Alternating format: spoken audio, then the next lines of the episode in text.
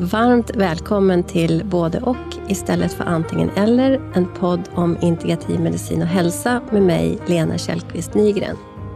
Vi sitter just nu på Clarion Hotel Sign i poddstudion och har med oss vår producent och poddexpert Fredrik Ankarsköld. Min gäst idag är Jan Aronsson. Varmt välkommen. Tack. Jan, du är legitimerad psykoterapeut med existentiell inriktning från Linköpings universitet. Och du är även handledare och gruppanalytiker. Och bortsett från det här så är du även lärare i existentiell psykoterapi, vilket var där som jag träffade dig första gången inom ramen för min egen psykoterapeututbildning. Och 2017 så bjöd eh, Svensk förening för integrativ medicin och hälsa in dig som föreläsare inom vår, eftersom jag sitter som ordförande där, vår konferens om Bortom medikalisering, nya perspektiv på depression, stress och utmattning. Jag har bjudit in dig för att prata om existentiell, existens, det existentiella perspektivet och filosofi i relation till integrativ medicin och hälsa. Och det är utifrån att vi har eh, bestämt att definitionen på integrativ medicin och hälsa står på fyra ben, eller utgår från fyra ben. Eh, psyke, soma, nutrition, fysisk aktivitet och det existentiella perspektivet. Och jag har länge velat bjuda in dig till det här samtalet för att jag själv tycker att det här är liksom eh, kanske det absolut viktigaste perspektivet eller den viktigaste delen utav integrativ medicin och hälsa, eller all eh, medicin och hälsa, all hälso och sjukvård. Eh, för att det liksom svävar över allt annat. Vi kan inte inte vara utan det existentiella perspektivet. Så eh, ja, varmt välkommen. jag vill väldigt gärna höra det, vad du tänker om det. Ja, alltså jag tänker att det här ordet eh, existentiellt är lite komplicerat. En del vrickar tunga när de säger och så där. Jag försöker undvika det ordet. Eh, mer liksom ett sätt att vara, ett sätt att tänka, ett sätt att förhålla sig. Göra det enkelt. Ehm, och eh, det är också att, att det är vagt. Alltså, vad är det man menar? Det fanns en existentiell filmfestival. Vad, vad menar man med det? Liksom? Och eh, tanken kan fladdra lite grann och sådär. Och, och det är på ett sätt bra, därför att då kan man ju prata om allt möjligt. Eller hur? Mm. Så jag, jag, jag, tycker att det är kul att du säger det existentiella perspektivet. Det får mig alltid att haja till. Liksom. Det är som ett singularis bestämd form. Sådär. Så att jag skulle faktiskt vilja inledningsvis bolla tillbaka frågan så här och, och säga, vad, vad menar du med det existentiella perspektivet? Ja, jag vet. Vi brukar ju prata om det och du tog upp det på din föreläsning också. Eh, vad menar jag med det existentiella perspektivet? Eh, jag tycker att jag har fått det från dig på,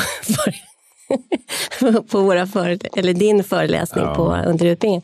Men jag har eh, formulerat det som jag vet ju att du vill, vill och, och förtydliga det här om det pluralistiska när det gäller existentialism till exempel. Och, och men eh, jag tänker att det är, eh, om man utgår från till exempel Jonna Bornemarks, Jonna Bornemarks bok Det omätbaras renässans, eh, om pedanternas, eh, ska vi se, vad heter den? Uppgörelserna med pedanternas herravälde, så heter den där hon utgår ifrån tre stycken olika filosofer för att försöka förstå vår samtid, så pratar hon om just det här med intellektus och ratio. Och för mig så är det existentiella perspektivet eh, är liksom väldigt mycket intellektus som har, eh, på, som Jonna då till exempel hävdar, är liksom vi kan inte inte ha det perspektivet med oss, men vi försöker på något sätt mäta bort intellektus eller, eller eh, det att vara eh, det mellanmänskliga, det subjektiva, det om, omdömet att hur vi hanterar den andre i vår manualiserade värld inom hälso och sjukvård. alla dessa manualer. Vad, vad, vad händer med det när vi följer manualerna och vi tappar bort vår, vårt eget omdöme, vår egen profession, vår egen kunskap i det intersubjektiva mötet med en annan människa. Typ. Mm. Som ett perspektiv. Men sen finns det ju det, men om man, man tar det till hälso och sjukvård eh, så vill jag eh, så är det existentiella perspektivet är liksom det här som händer. Eh, Jonna tar det som ett exempel, undersköterskan som kan avgöra om en dusch för den gamle blir ett övergrepp eller om det är precis eh, så som den gamle önskar, vill och, och vill ha det för att livsglädjen, energin, andarna ska lyfta. Liksom, istället för att det bara är någonting vi måste göra. Det är tio gamlingar som ska duscha nu på morgonen. Nu bara river vi av det. Liksom. Istället för att göra eh, en, en fin upplevelse för människan som de kan bära med sig under dagen, till exempel, mm. ihop med den andra det är också ett... Och för mig så är det ju pluralistiskt, precis som du säger, men det på något sätt svävar under något sorts paraply. Det, det existentiella paraplyet kanske, som, och där jag vill föra in det i och hävdar väldigt bestämt att det är en av det, är liksom det viktigaste vi vill föra fram inom integrativ medicin och hälsa. Att det här håller på att försvinna. Liksom. Ja, alltså jag tror att att det är relevant att prata om, om, existentiell hälsa som ett begrepp och som ett fenomen. Och jag tror också att man med fog kan hävda att, att det finns med i, i definitionen från WHO exempelvis. Man pratar om mening och värde och fullgoda liv och frånvaron av liksom obehag och lidande och, och så vidare. Den är väldigt ambitiös, den definitionen. Men, men, men jag, är, jag är ingen expert egentligen på det. Men jag har en annan tanke, eh, tror jag. Och jag blev väldigt inspirerad av den här filosofen Martin Hägglund när jag lyssnade på hans sommarprat. Jag tyckte att han var väldigt tydlig och rolig i sin beskrivning av hur det är att födas som bäver och hur det är att födas som människa. Den skillnaden där. Och, och, och, det gav en klarhet till mitt eget tänkande över hur jag ser på det där. Just det här att, att vi människor, vi, vi kastas in i den här världen. Och det som skiljer oss från andra varelser, det är det att, att vi föds liksom med ett fundamentalt eh, kunskapsglapp i den bemärkelsen att vi faktiskt inte alls vet hur vi ska leva om man ser andra nyfödda varelser som kalvar eller något sånt där, de liksom som reser sig upp och på något sätt de är med i världen, i tillvaron på en gång. Liksom, och, och, och, och de drivs av sina instinkter och, och de vet. Programmen går igång, de biologiska programmen går igång. Liksom, medan vi människor dels är mycket, mycket mer sårbara, utlämnade. Det tar kanske 25 år innan våra hjärnor är klara. Man ser den liksom, intellektuella apparaten. Men sen så är också det här eh, mycket mer viktiga och som på något sätt går förbi, nämligen det att, att vi faktiskt föds in i en värld med en med fundamental okunskap. Och det där är viktigt, viktigt att förstå. Därför att det skapar ett slags tomrum. Det skapar som ett slags svart hål där vi behöver förstå hur bör jag leva? Och det är inte en fråga som kan besvaras av psykologi, klinisk psykologi, i, alltså sedd som empirisk vetenskap, då, utan det här är någonting som vi behöver använda filosofi och teologi till. Då. Och normalt sett så är det så som Eh, vi människor har konstruerat vår värld liksom i den jordliga existensen. Att vi använder då teologi, religioner som svar på det här, hur vi bör leva våra liv. Och så kommer vi in liksom i stora kollektiva system som säger hur vi bör leva och vad vi bör göra och så där. Och även filosofi hade ju det här då som en slags grundläggande uppgift sen Platons dagar och även innan det. Eh, men eh, och, så, så, att ser man till det där eh, faktiska kunskapsbristen så uppstår ju då ett existentiellt behov.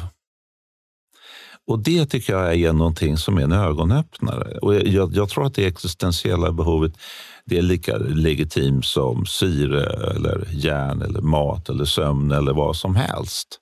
Och det där har man på något sätt förnekat. Jag tänker, jag brukar tjata om Freud eh, ibland som sa så här att eh, vi, eh, eh, om, man, om man ställer frågan om meningen med livet så är det ett tecken på en underliggande psykopatologi. Medan jag skulle nog precis tvärtom säga det, att om man inte ställer frågan om meningen med livet så är det ett tecken på en psykopatologi. Säger Freud det? Alltså, hävdade Freud det, att ställer man mening, frågan meningen om livet så är det en psykopatologi? Ja, just det. Ja. Mm -hmm vid ett tillfälle. Han mm. har ju sagt väldigt mycket. Han har säkert sagt motsatsen någon annanstans också. Mm. Men det spelar inte så stor roll om det var han som sa det eller inte, hur han sa det eller hur han menade det. Men det, det finns som en slags eh, tendens, eh, tror jag, liksom, att, att man uppfattar det som en som på något sätt eh, ovidkommande och icke icke-relevant eller besvärligt eller någonting sånt där. Och, och, saken är den liksom att vi besvarar det i vårt sätt att leva. Och det jag skulle vilja lyfta fram då i det här sammanhanget, det är ju det liksom att i den kulturella, liksom geografiska kontext som vi befinner oss i Sverige som världens mest sekulariserade land, så finns det ju inte då egentligen några givna svar. Så vi är mycket utelämnade då till, till andra svar. Liksom. Mm. Ja, och då kan det vara fotbollen, det kan vara landstället, det kan vara naturen, långfärdsskridskorna. Mm. Eller bara ha det bra, liksom. ha det trevligt. Det här hedonistiska, lustbetonade. Liksom. Mm. Och att... Mm. Eh, bara backa lite till psykopatologi för de lyssnare som inte vet vad psykopatologi är. Ja. Ska du inte förklara det? ja, det är ju, vad kan man säga, en sjukdomslära om psykologin eller eh, diagnosförfarande eh, om eh, någonting ja, som vi ser som Gör det enkelt, man pratar om psykisk ohälsa. Ja. Eller ännu värre, psykisk sjukdom. Då, mm. Mm. Som, mm. Och, och, och, Det är bra att du säger det där, därför att jag tror nämligen då att kopplingen mellan det här, det är det att vi föds in i den här världen, vi vet inte hur vi ska leva. Om det där inte bemöts med ett bra svar så uppstår psykisk ohälsa, existentiell ohälsa och i värre form då existentiell sjukdom eller psykisk sjukdom. Mm.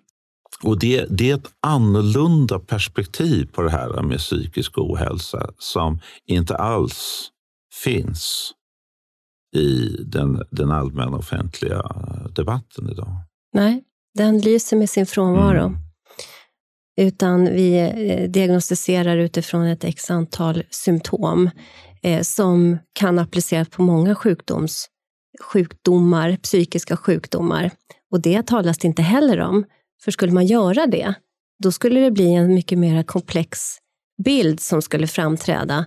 Och då behöver man börja prata om andra perspektiv. Vad handlar det här egentligen om? Varför, varför eh, skenar den psykiska ohälsan i vårt samhälle? Och, det, och Då kommer vi tillbaka till det existentiella alltså jag, Min förklaring mm. till det, det är liksom att den drivs av ett visst perspektiv och att det där perspektivet är fel. Och det i sin tur då genererar det hela. Liksom. Mm. Vi kan inte lösa existentiella frågor genom att studera beteende. Även om det är bra att studera beteende så löser man inte existentiella problem med det. Du kommer inte fram till hur du bör leva genom att studera beteende. Det är superintressant. Och, jag... och du kommer inte heller fram till hur du bör leva genom att ta ett piller. Nej. Som 10 procent av befolkningen gör idag, den här morgonen exempelvis. Mm. Mm. En miljon ungefär står på antidepressiva. Så då är frågan om vad ska vi göra för någonting då? Ja, antingen då vänder vi oss till, till, till en, en, en, en religiös verksamhet som för en ganska förtvinande tillvaro. Eller så för vi, vänder vi oss till filosofin som för en akademisk tillvaro. Då. Och det är inget fel på akademisk filosofi, men de sysselsätter sig inte med de här frågorna de är liksom inte konkreta på det sättet. De har liksom abdikerat för de frågorna och menar då att det här är psykologernas uppgift istället och terapeuternas uppgift. Och problemet är liksom att, att psykologerna och terapeuterna de har ingen utbildning inom det här alls. Nej. Så de kan inte föra det samtalet heller. Det innebär inte att de, alltså men de kan ju vara bra och tillräckligt goda ändå, att de har kommit fram till saker och ting på egen hand. Och så där. Mm. Det här leder in, tänker jag, på eh, två andra saker. Och det är det liksom att i existentiellt tänk, som jag tänker runt omkring det hela, så så tänker man så här att, att det finns i tillvaron existentiella villkor och, och för att leva väl så behöver du leva i enlighet och acceptera. Du behöver känna till de existentiella villkoren och du behöver acceptera dem. För det, de här är liksom givna. Du, du kan inte ändra på de här. Du behöver liksom anpassa dig, acceptera de här och leva i enlighet med de här. Så att den här själva harmoniseringsprocessen gör liksom att du lever i enlighet med naturen och universum och tillvaron och varat i sig i stort. Och då minskar liksom den, den, den psykiska existentiella ohälsan om du gör det här. Så att en stor del av behandlingen är, handlar om att, att identifiera och acceptera och leva i enlighet med det här exempelvis tvånget av att välja och tvånget av att ta ansvar, ta personligt ansvar och att vi åldras. Och, ja. Det finns ju en hel katalog med såna olika typer av existentiella villkor som man normalt sett aldrig egentligen pratar om, kanske annat än i film, kultur och litteratur och sådär. Och den andra, tror jag, viktiga faktorn i det här, det är liksom det här att, att vi har vunnit väldigt mycket framsteg genom naturvetenskap och, och det är en fantastisk eh, vetenskaplig form. Men när det gäller att förstå människor så kanske den inte är den bästa. Och vi pratar ju då om krångligt ord fenomenologi som egentligen är ett sätt att förstå det unika och det det som är säreget hos människan. Och jag tror att här uppstår också psykisk ohälsa.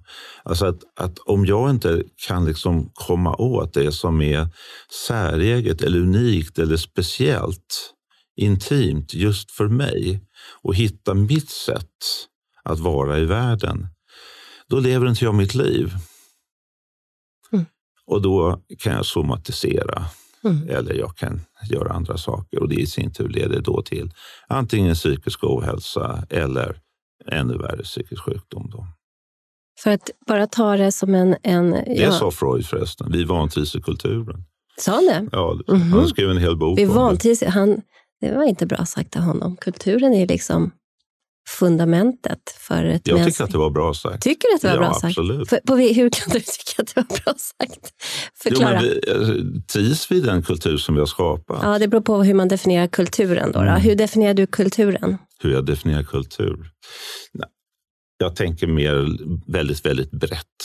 Mm. Eh, jag vet inte om jag kan definiera kultur så där, men, men, men, men liksom den samtid, det som vi möter oss när vi går ut, det som möter oss på sociala medier, i, på stan, eh, i tidningar, mm. på tv. Mm. Eh, För jag tänker vad samt... som sker på scener och sådär. Mm. Ja, och det, det, så jag tänkte också, samtidigt som kulturen är ju den kontext som försöker förstå människan i sin samtid. Mm. På något sätt problematiserar det vi just nu är i för kultur. Mm. Och, och, och, så det är klart att, att vi vantrivs i kulturen. Om Freud säger att vi vantrivs i kulturen, då kanske han menar just att den rådande kulturen. Men tänker man kulturen som en större eh, kontext där det på något sätt ur en fenomenologisk ansats ser till vad som utvecklas och vad som pågår i vårt samhälle, då är det en annan mm. annat sätt att anta sig. Mm. Liksom kulturen, kulturen, där kan vi undersöka. Kulturen, där kan det existentiella få finnas och vi kan prata om, om vad, vad, vad, är det för existens som vi har just nu. Det var det som jag tänkte jag tycker inte var bra sagt av honom. Men jag håller med dig utifrån det perspektivet du säger. Att ja, absolut. Och vi vantrivs väl egentligen på något sätt alltid lite grann i den kultur eh, vi befinner oss i. För vi strävar framåt. Vi ska hela tiden förändra. Mm. Människan ska förändra någonting hela tiden. Vi använder våra stora hjärnor och tänker tillsammans och ska utveckla. Och ibland blir det, blir det bättre och ibland så blir det sämre. Ibland vi, tror vi att det blir bättre och så ser vi ett x antal år senare att nej, men det där var kanske inte jättelyckat som kanske ja, men den, den diskussionen om digitalisering just nu till exempel. Vi vet ju inte vad det kommer göra med oss på sikt. Mm. Och det som till exempel Anders Hansen säger, att det som eh, är allvarligt och varför vi behöver fundera på det är att digitaliseringen upptar hela vår livsvärld. Mm. Vi kan sitta hemma och göra precis allting och vi rör inte på oss, vilket är hans det han vill hävda då, men, eh, eller hävda, det vill han inte alls, men det han, det han pratar väldigt mycket om som är viktigt för psykisk ohälsa. Mm. Att röra på sig. Men, eh, om man tar just Ander Hansen, mm. så som jag läser honom, mm. så är han förespråkar för ett, ett icke-existentiellt perspektiv. Och, och, det tycker jag, och det är givetvis helt okej. Okay. Man kan mm. prata om andra saker och sådär. Mm. Och föra in andra perspektiv. Men eh, jag tror att det ändå är lite viktigt att försöka få fatt i det där. Vad är det vi menar när, när vi talar om ett existentiellt perspektiv? Mm. Och, och det jag tänker runt omkring det, det är liksom att det är just ett inifrån ut-perspektiv. Och det tror jag skiljer liksom från vården generellt sett idag. Liksom att, att vi har ett positivistiskt eller naturvetenskapligt grundparadigm. Liksom, gud vilka ord jag använder, förlåt mig. Men, men, men liksom att man tittar utifrån och in på människan. Mm.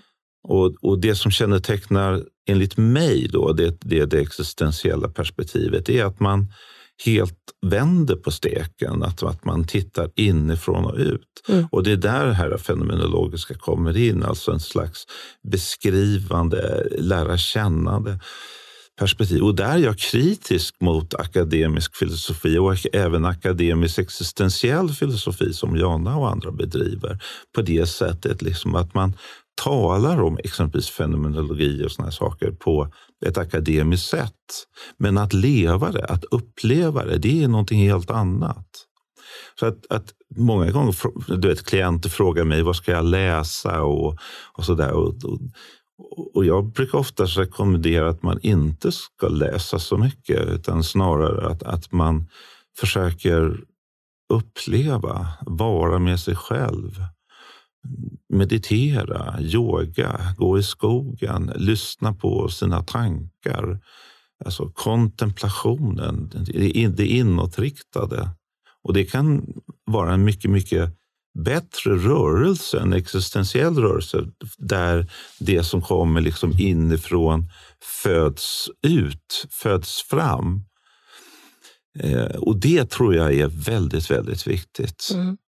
Alltså ur, ur, ur det som är latent, ur tomrummet att det kommer ut. Och det enligt min mening så är det så man ska förstå ordet existens. Existera, det är utvecklande. Det är någonting som ska utvecklas. Det är någonting som ska som födas fram.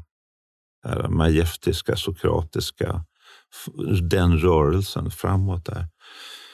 Och, och, och det är någonting som vi inte egentligen håller på med så mycket. Nej. Det är ett existentiellt perspektiv enligt min mening. Mm. Jag ville ta det som ett exempel till Thomas, docent Thomas Ljungberg som vi också kommer ha här i podden. Jag satt på en föreläsning med honom där han visade på ett, det är en föreläsning om kvantitativ forskning, alltså naturvetenskaplig mätbar forskning. Eh, det som eh, egentligen eh, leder vårt samhälle framåt, vilket vi idag börjar se baksidor på och det vi pratar om idag.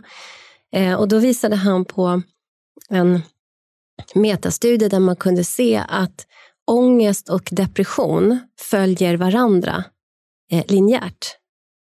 Och då, då funderade jag på det där och, och, vi pratade också om det i det sammanhanget. att ja, så vad, vad är eh, depression egentligen? Det, det beror ju på vilket perspektiv vi kommer ifrån. Och pratar vi med naturvetenskaplig, biologisk eh, psykiatriker så kommer de hävda att det är biologiskt orsakat.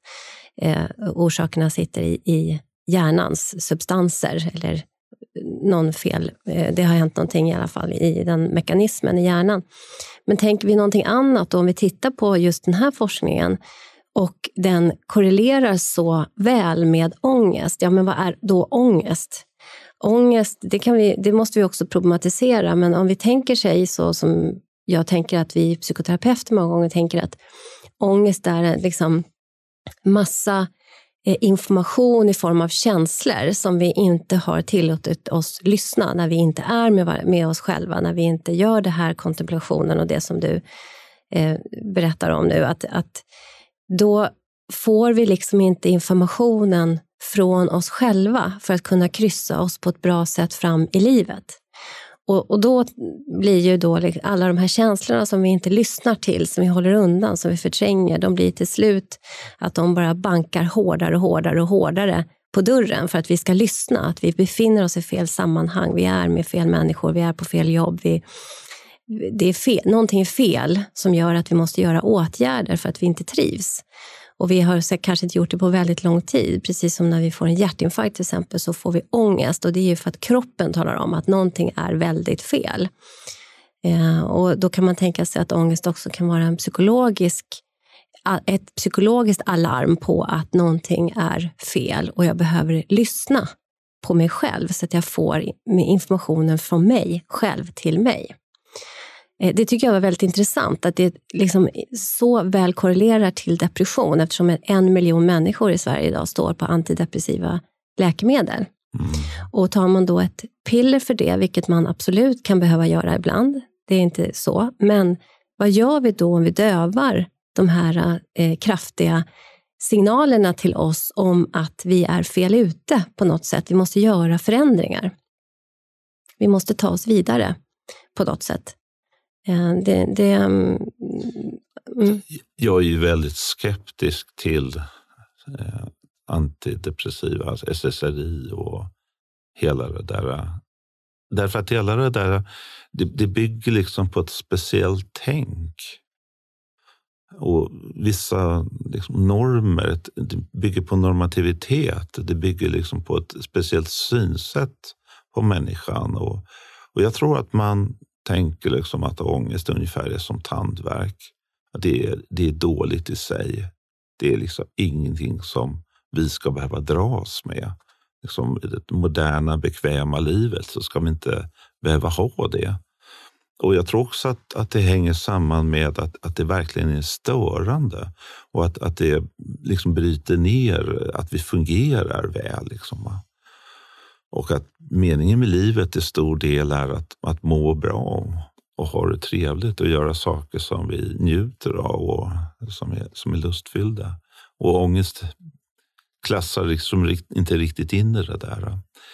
Så att för att förstå ångest då, så behöver man ändra ett perspektiv från som ett, kanske ett strikt psykologiskt, biologiskt perspektiv till ett existentiellt perspektiv. Och, och, med existentiellt perspektiv menar jag att det ligger bortom det psykologiska och bortom, alltså det, att det har mer med filosofi att göra, mer med vad som finns i tillvaron och, och hur verkligheten ser ut. Och jag brukar beskriva för de klienter som jag har att, som har ångest att, att ångest är ett e-mail från dig själv, ditt högre jag, till dig själv ibland så brukar jag ta den här töntiga metaforen, liksom att, att det är som instrumentbrädan på en bil. Alltså oljelampan börjar lysa, du, då, då skruvar inte ur lampan så att den slutar lysa, utan du tar reda på liksom grundorsaken. Att eh, är det oljeläckage, fattas olja och, eller något sånt där. Så du behöver gå till botten och försöka förstå ångesten och undersöka, finns det ett budskap i det här? Och min kliniska erfarenhet är, jag har jobbat med människor sedan 1994, det är det liksom att, att, att om du lyssnar till ångesten och kan liksom koda fram vad den vill säga dig och förstår det här så sker en integration. Och då kommer den också försvinna med att den har levererat sitt budskap. Om, om du tar piller, då får du inte budskapet. Om du drar ut och springer eller gör någonting annat, då får du inte heller budskapet. Så att hela den här tanken med symptomlindring är bra på det sättet att du slipper obehaget av ångest. Men det är dåligt i den bemärkelsen att du missar budskapet eller missar meningen kanske. Nej, jag tycker, det var det som jag eh, fastnade för med den här föreläsningen. Att eh, det korrelerar så väl med depressionsdiagnoser och att människor har, eh, som, har ångest i relation. Ja, vad är, vad är depression egentligen då? Är det att vi faktiskt inte har lyssnat på den här eh, e-mailet för jo. många gånger? Eh, i, I relation till det så vill jag ändå nämna att jag, jag eh, ångest Eh, precis som jag sa med hjärtinfarkt, kan ju, det kan ju, ångest kan drabba oss av olika saker och därför också väldigt viktigt. Eh, om vi tar ett, en Alvedon för hjärtinfarkten så slutar det väldigt illa. Eh, vi behöver behandling inne på sjukhus för att komma vidare därifrån. Jag själv fick hypotyreos till exempel, alltså sköldkörtel, nedsatt sköldkörtelfunktion. Och innan jag förstod att det var det, då hade jag jätte, jättesvår ångest. Och jag utvecklade en depression som sen läktes ut eh, när, jag fick, eh, när jag fick behandling för min hypotyreos. Eh, så det, och det, oavsett om det är psyk eller soma så är det väldigt viktigt att hitta orsaken. Mm. Och eh, ibland, så nu tog jag upp det här som behandling och jag är, delar ju din uppfattning absolut att det behövs en integration. Det är min absoluta kliniska upp... Jag har också varit inom psykiatrin sedan 93 mm. Eh, i olika roller och det är min, jag har aldrig mött någon som har ångest, även inklusive som mitt eget exempel med hypotyreos. Det är ju orsakat av någonting som gör att mitt system, det är både biologiskt i mitt fall, men det var också en väldigt, väldigt svår stress som jag hade varit utsatt för en lång tid, som jag inte längre kunde vara i. Mm. Så att, eh, det, man, med det sagt, så att jag har inte heller träffat en enda patient där det inte behövs göras livsförändringar där, det har, där eh, dennes psyke har på något sätt liksom meddelat sig till att jag trivs inte i vad det nu än är. Ångest är en odefinierad rädsla och det är också ett bra sätt att tänka runt omkring det. Ja, det. Som att det har mm. med, med, med rädsla och skräck och någon slags, näst, ibland nästan fobi inför någonting.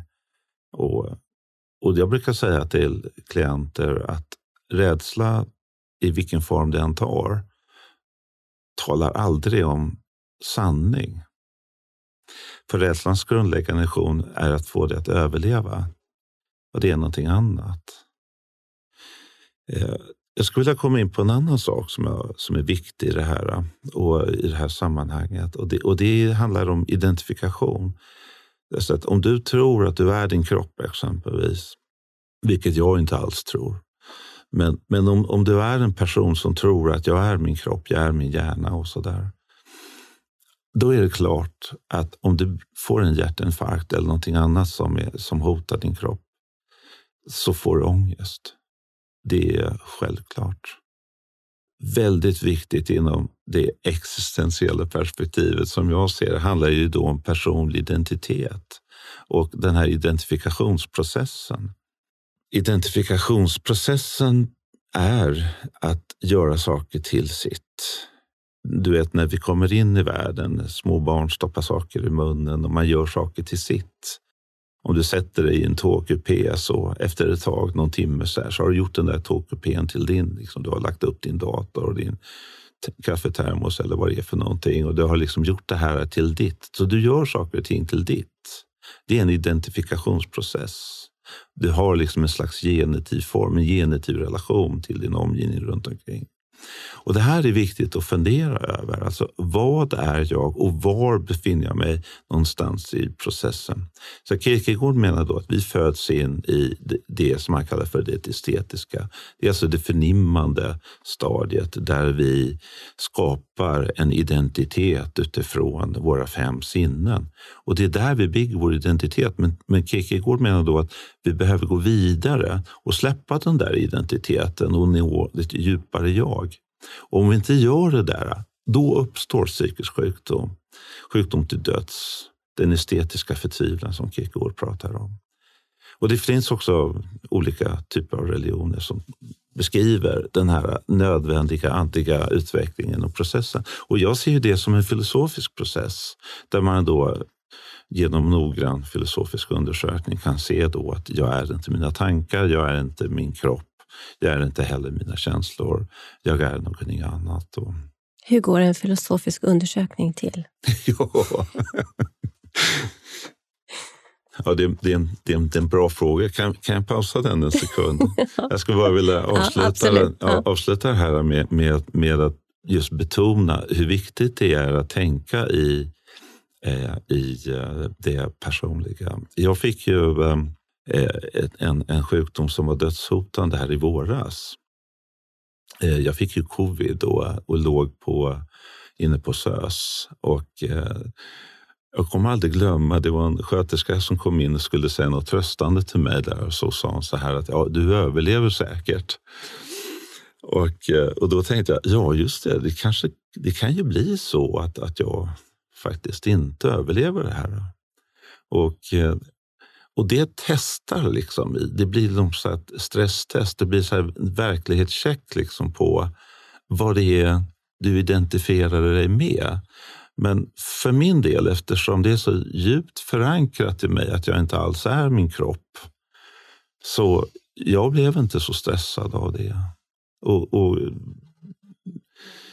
förstår du skillnaden? Liksom, mm. Mm. Så där är liksom identifikationsprocessen det är klart att man måste tänka praktiskt. Vad händer sen? Och testament och sådana där saker.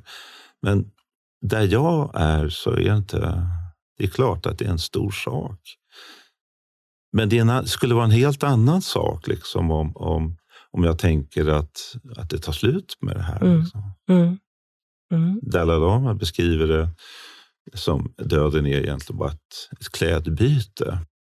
Och, och, och, i, och i min filosofiska undersökning, process som har pågått nu ganska många år så, tror jag att jag börjar förstå vad det är han menar när han säger det där. Mm. Det är det som är så härligt tycker jag med filosofi, för det är liksom ett slags nästan som en... Alltså det, finns ett, det, finns ett, det finns någonting väldigt positivt att upptäcka i allt det där. Och det är därför jag jobbar med det. Jag vill liksom få människor att, att se det här på, på egen hand. Um, Mm. Det är därför också min firma heter Insikt. Mm. Insikt. Punkt nu. Punkt nu.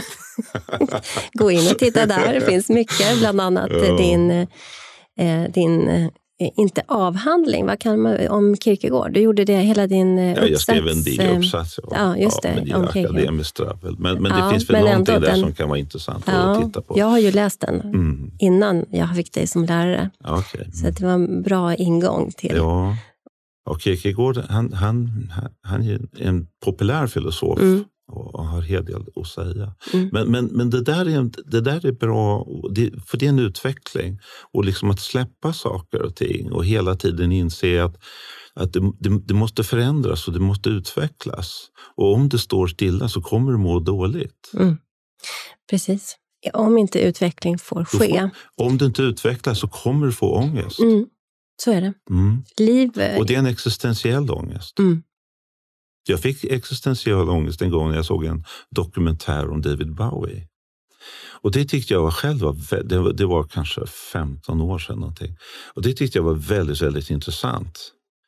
Och, och då, för det gav ju mig liksom det här att, ja men vad är det jag gör egentligen? Jo, men jag står ju stilla i min utveckling också också? Var det ja. det du upplevde att han gjorde? Nej, eh, nej jag upplevde tvärtom. att han inte alls nej, gjorde det. Nej, okay, så du ställde det i relation jag till det? Jag tycker han är en existentiell förebild. Han mm. liksom mm. levde ju mm. hela sitt liv inne i kaklet. Mm. Liksom. Ja, jag blev förvånad över också. Det var därför jag frågade. Ja, jag, jag, jag tänker på andra. Ja, jag förstår.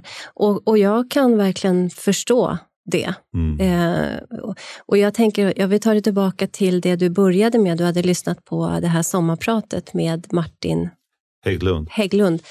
Eh, och eh, hur det är att födas som människa, skillnaden på att födas som människa och födas som bäver. Mm.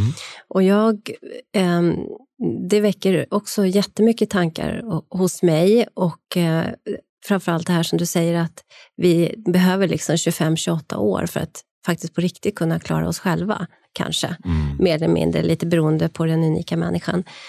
Men vad som händer då när vi föds in i ett totalt beroende.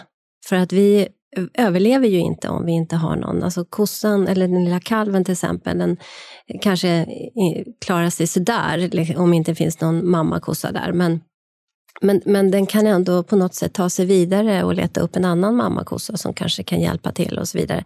Det kan inte våra bebisar. Om, om, när de föds in i världen så tar inte någon hand om dem så, så överlever man inte helt enkelt. Nej. Och, och det där, är, apropå existentiellt och lite beroende på det där hur är vi... anknytningspsykologi. Ja, det är det. Fast det har Mm, det- också med existentiellt, tänker jag. För att det är på något sätt, om vi inte blir bemötta, om vi inte blir omhändertagna, om vi inte blir eh, sedda, om vi inte får växa, om vi fastnar, om vi inte blir lärda. Det sitter liksom ihop. Det, det är komplext och det, där det existentiella... Alla terapier är existentiella Mm. på, i, i en botten. Och i princip allt vi människor gör har en existentiell klangbotten. Mm. Om man vill liksom sätta de glasögonen på det hela. Och sen är det som mer eller mindre i vilken grad som det är.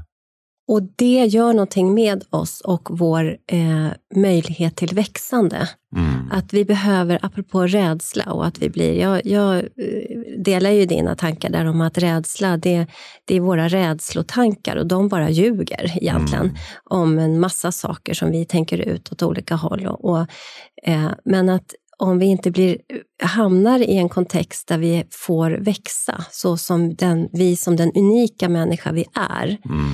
eh, behöver få växa för att vi omger oss i sammanhang med andra som har väldigt bestämda trosuppfattningar eller inte till, eller vad det nu kan vara för någonting. Då eh, blir vi rädda för att växa. Och vi kanske blir rädda för att känna. Och vi kanske blir rädda för att visa oss. Vi blir rädda för att existera, framträda. Och, och där utvecklas psykopatologi. Och det tycker jag är väl, alltså den diskursen kring hur till exempel psykisk ohälsa eh, skenar och framför allt bland våra barn och ungdomar idag. Den diskursen måste börja eh, Ta form, ja. Det Ja, håller jag med verkligen. om. Man måste titta på alternativa förklaringsmodeller.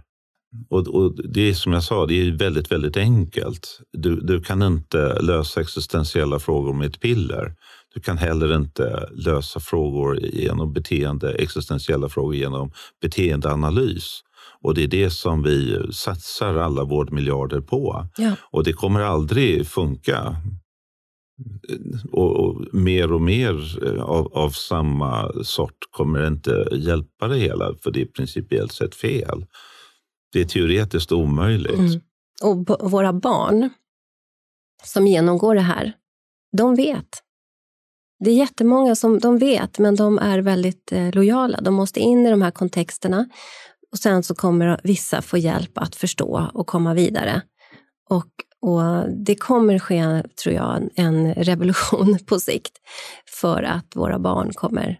Det är inte bara klimatkrisen och den här pandemin och eh, den farmakologiska Man måste- ja, utvecklingen. Det, jag tänker så här att man, man ska inte demonisera vårdsystemet och, och, och liksom läkemedelsindustrin och allting, utan man, man, man behöver nog se det som att, att de välmenande givet sitt perspektiv. Absolut, Så att det man, håller jag man, helt med om. man vill väl. Mm. Utifrån sin eh, kognitiva Ja, bias, för det är ja. det som är problemet. Ja. Det, det är det som eh, du har varit med om och du har försett mig med litteratur och så om det sokratiska samtalet som jag har velat föra in i föreningens olika Mm. Men- men- åtaganden. Det här måste jag säga, Ja. Mm. ursäkta jag avbryter, jag blir Mm. lite en- engagerad. Mm. För, att, för, att, för det, det, det är det här som är så otroligt viktigt. Du, du frågade om den filosofiska undersökningen. Mm. Och, och Jag tänker så här att, att gå i KBT det är kanske en bra grej. Det är nog en bra grej för många. Men det är en slags introduktion. Det är en introduktionskurs. Det är som att, att slippa eh, komma bort från dina symptom. Men så fort liksom du har på något sätt kommit igenom dina psykologiska symptombilder och, och blivit av med det här och börjar må bättre, då är det egentligen bara en, en förberedelse, ett undanröjande för att börja den här filosofiska undersökningen.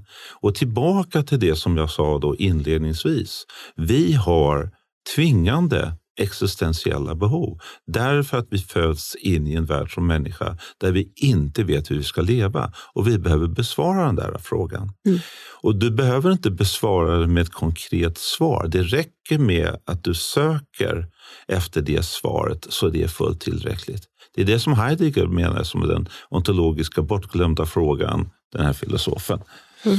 Alltså att, att, att vi behöver ställa frågan om varat. Och det är ju väldigt abstrakt formulerat.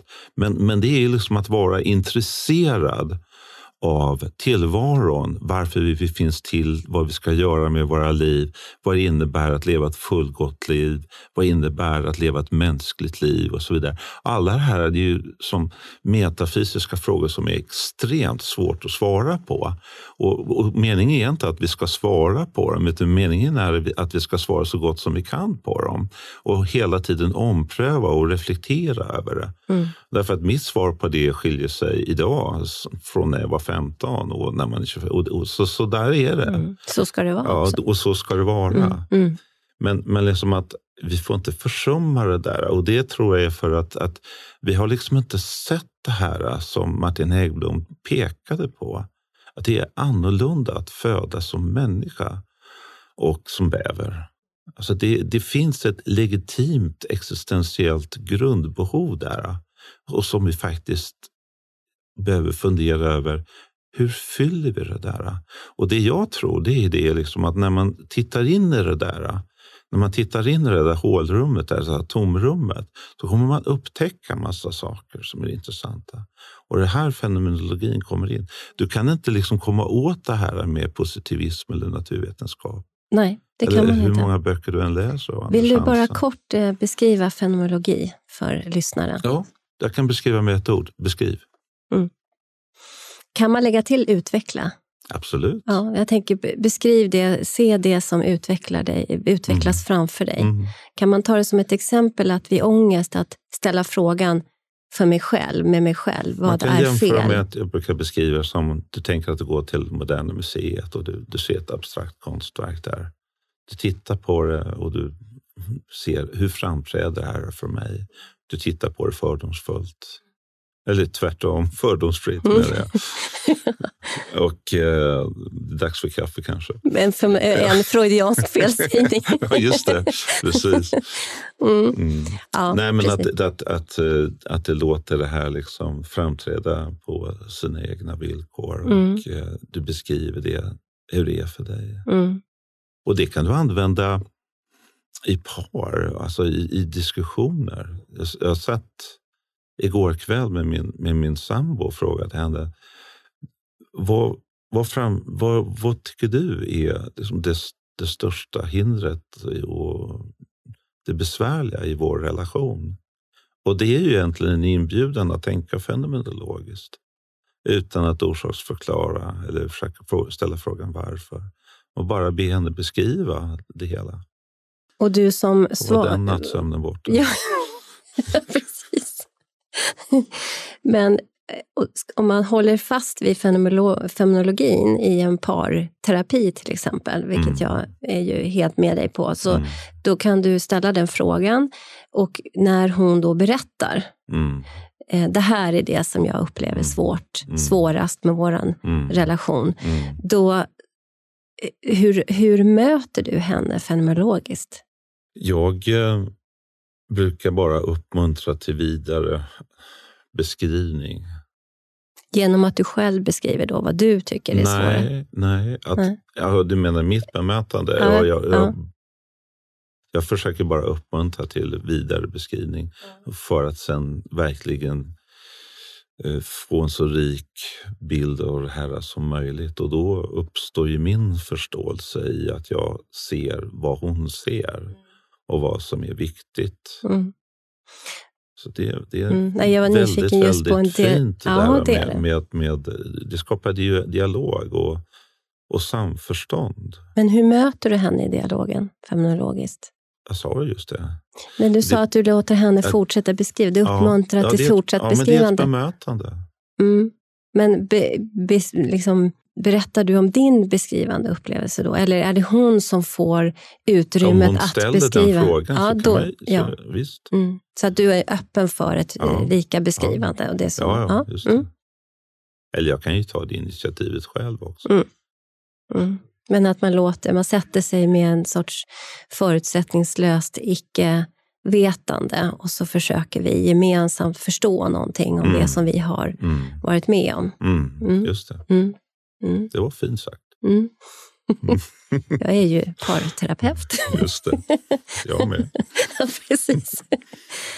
Ja, så himla intressant verkligen. Och feminologin har jag som tänkt att vi skulle komma in på också, just för att det är humaniora och det feminologiska har ju liksom städats bort ur vårt samhälle. Och där, där tycker jag att Jonna Bornemark, jag tycker ju att vi har ju haft en del filosofiska salonger, du och jag tillsammans, Mm. där vi på något sätt också försöker bidra med vår pusselbit till att föra in det här, eh, det existentiella, eh, det fenomenologiska, att, att för, prata om att framträda, existera i motsats till vårt manualiserade Eh, statistiska ratiosamhälle som vi lever i.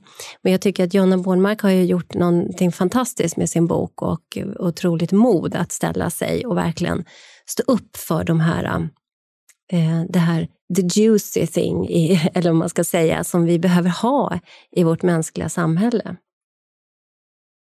Som, som kanske djuren har på ett annat sätt, naturligt, de, de givna. Liksom, mot att, men vi, vi eh, tänker bort det. Men det är bra liksom, att filosofer engagerar sig i samhällskritik och, och belyser saker. Och så där. det, är för, det, är- Ja, men vi behöver filosofer Det- det- överallt. det är bra.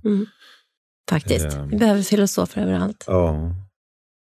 Men jag tänkte på det innan jag skulle hit idag. Att, att jag tror att min personliga resa har gått från att läsa mycket böcker och läsa andra filosofer och sätta sig in i existentiell filosofi av olika slag till att läsa mindre och mindre och mer liksom, uppleva det, det inre flödet i, i meditation, i kontemplation och sådär.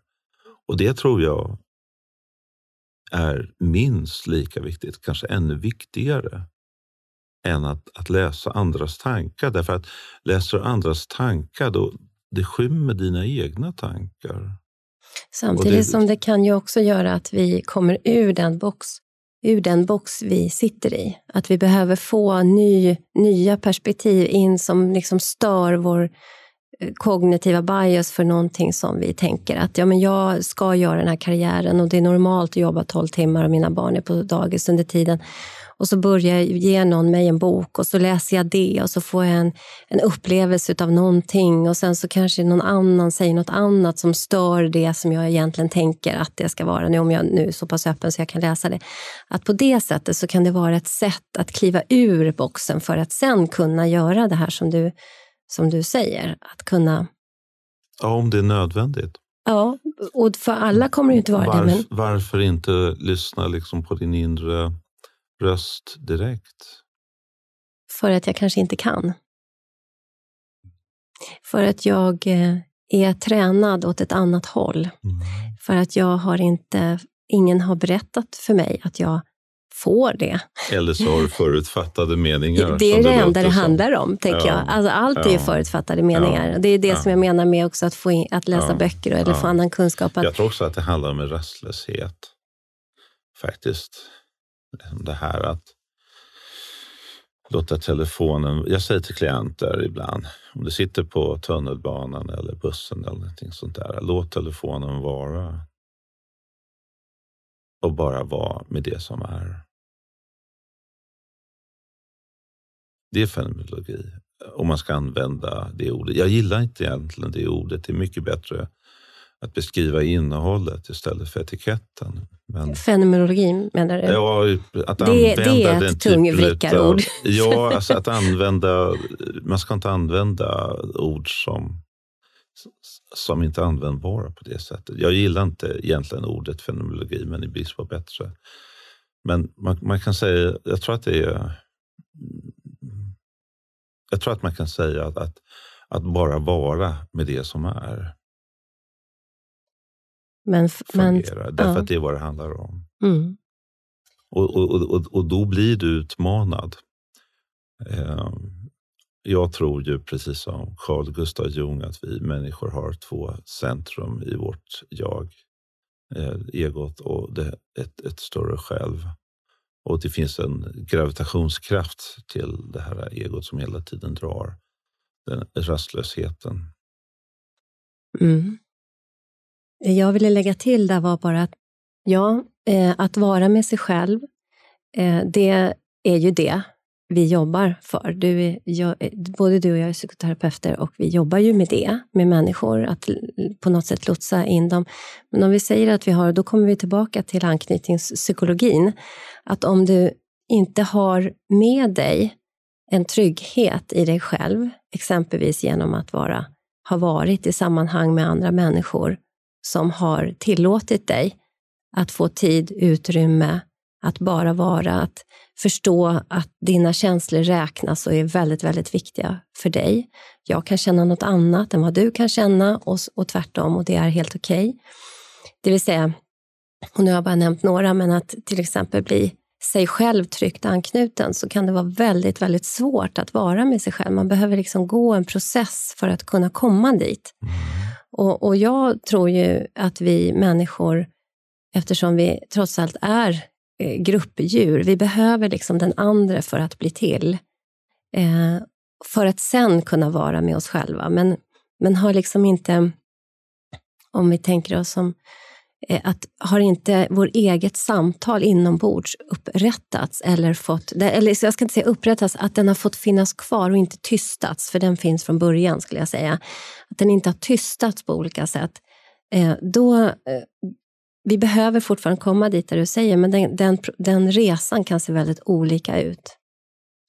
Jag håller delvis med. Alltså, jag, jag, tror att det beror på vem den andra är och, och, och vem gruppen är. Att, att mm. Är du med människor som har liksom något längre på resan och som har en högre grad av mognad så är det bra. Men det finns många dåliga psykoterapeuter. Mm.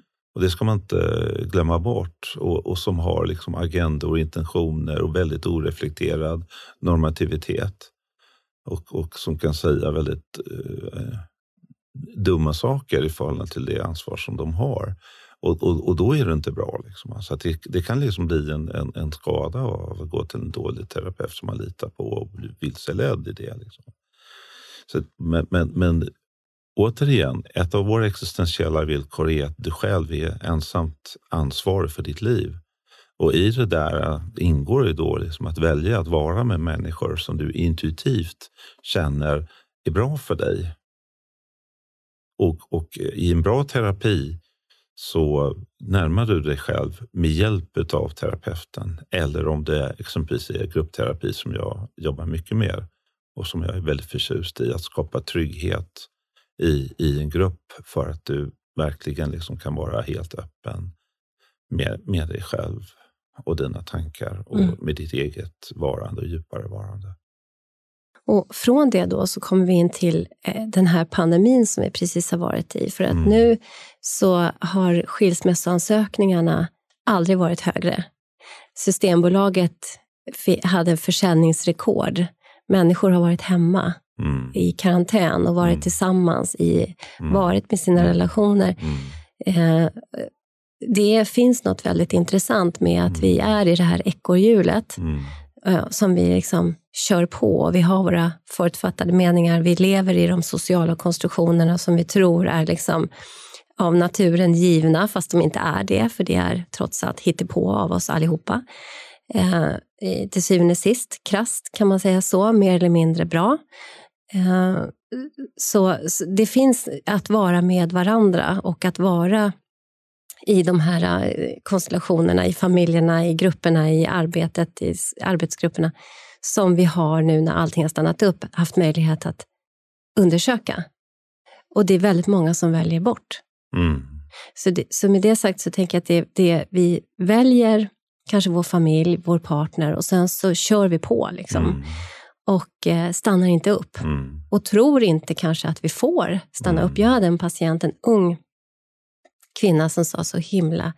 Och det var sådär, ja, hon satt eh, och så berättade hon om eh, någonting som hon hade varit med om och, och, det var i en relation och så sa hon så här att ja, nu, jag har liksom fattat att jag kan säga stopp när som helst.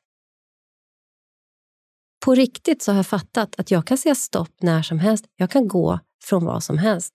Det är mitt val. Och, och det är ju enkla ord. Mm. Men i rummet där med en djup förståelse för att vi faktiskt, så många av oss, och jag är själv en av dem som har suttit i sådana situationer, tror inte det för att vi liksom kör på. Vi stannar inte upp och där kommer vi till det som du säger med kontemplation och meditation och att vara med sig själva. Att är vi inte det så kryssar vi fel. Men då har vi vårt psyke som kanske då börjar ge oss ja, ångest. Jag tror att det är viktigt att att erinra sig det här att vi sällan vet vad som är rätt och vad som är fel, vad som är bra och vad som är dåligt. Vi sällan vet vad som är bra och vad som är dåligt för oss. Eh, det finns en, en stor eh, osäkerhet i det där. Eh, därför är det också, igen, liksom farligt att man ska inte tro på alla sina tankar. Man ska inte tro på alla sina insikter, utan man ska vara med dem och låta dem mogna in och filosofiskt undersöka vad kan tala för motsatsen. Det var någon känd eh, psykolog på TV4 som sa så här att vi skiljer oss därför att vi kan skilja oss. Och det tycker jag är ganska inskränkt att säga så. Därför att själva kannet är en förutsättning för att varet överhuvudtaget ska finnas där. Och det är helt andra faktorer som givetvis ska avgöra det eller inte.